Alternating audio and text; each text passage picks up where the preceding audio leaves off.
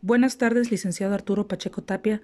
Mi nombre es Etna del Rocío Morales Mallorquín, del quinto cuatrimestre de la licenciatura en Derecho de la Universidad Interamericana del Desarrollo, mejor conocida como la UNIT, Campus Tuxtepec, Oaxaca. A continuación, le daré una breve explicación sobre el presupuesto de egresos, cuáles son sus principios, sus actividades, sus funciones, cómo es que se clasifican y su estructura. El presupuesto de egreso especifica el monto y destino de los recursos económicos que el gobierno requiere durante un año para obtener los resultados comprometidos y demandados por los diversos sectores de la sociedad.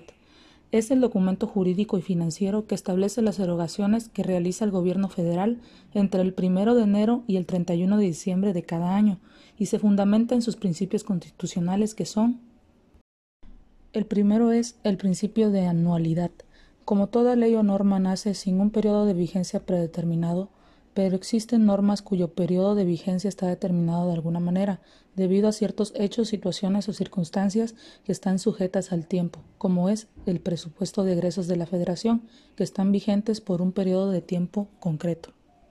El segundo principio es el de unidad consiste en hacer un solo presupuesto en un solo documento, es decir, la reunión y agrupación de todos los gastos en un solo documento llamado presupuesto de egresos. El tercer principio es el de universalidad. Consiste en que todos los gastos públicos deben estar autorizados en el presupuesto. Su fundamento constitucional es el artículo 126 que señala no podrá hacerse pago alguno que esté en el presupuesto o en ley posterior. El cuarto principio es el de no afectación de recursos. Su objeto es que determinados recursos no se utilicen para un determinado gasto, sino entren para un gasto común. No existe un destino específico de los recursos. Su fundamento legal se encuentra en el artículo 1 del Código Fiscal de la Federación, que señala solo mediante ley podrá afectarse un ingreso federal.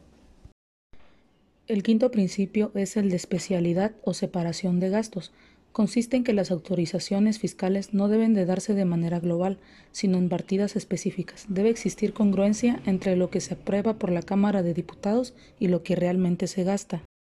El sexto principio es el de equilibrio presupuestal. Implica que al preparar el presupuesto deberá considerarse que tanto los ingresos como los gastos sean iguales. No tiene principio fundamento constitucional, no está prohibido el déficit, pero en teorías antiguas estaba prohibido.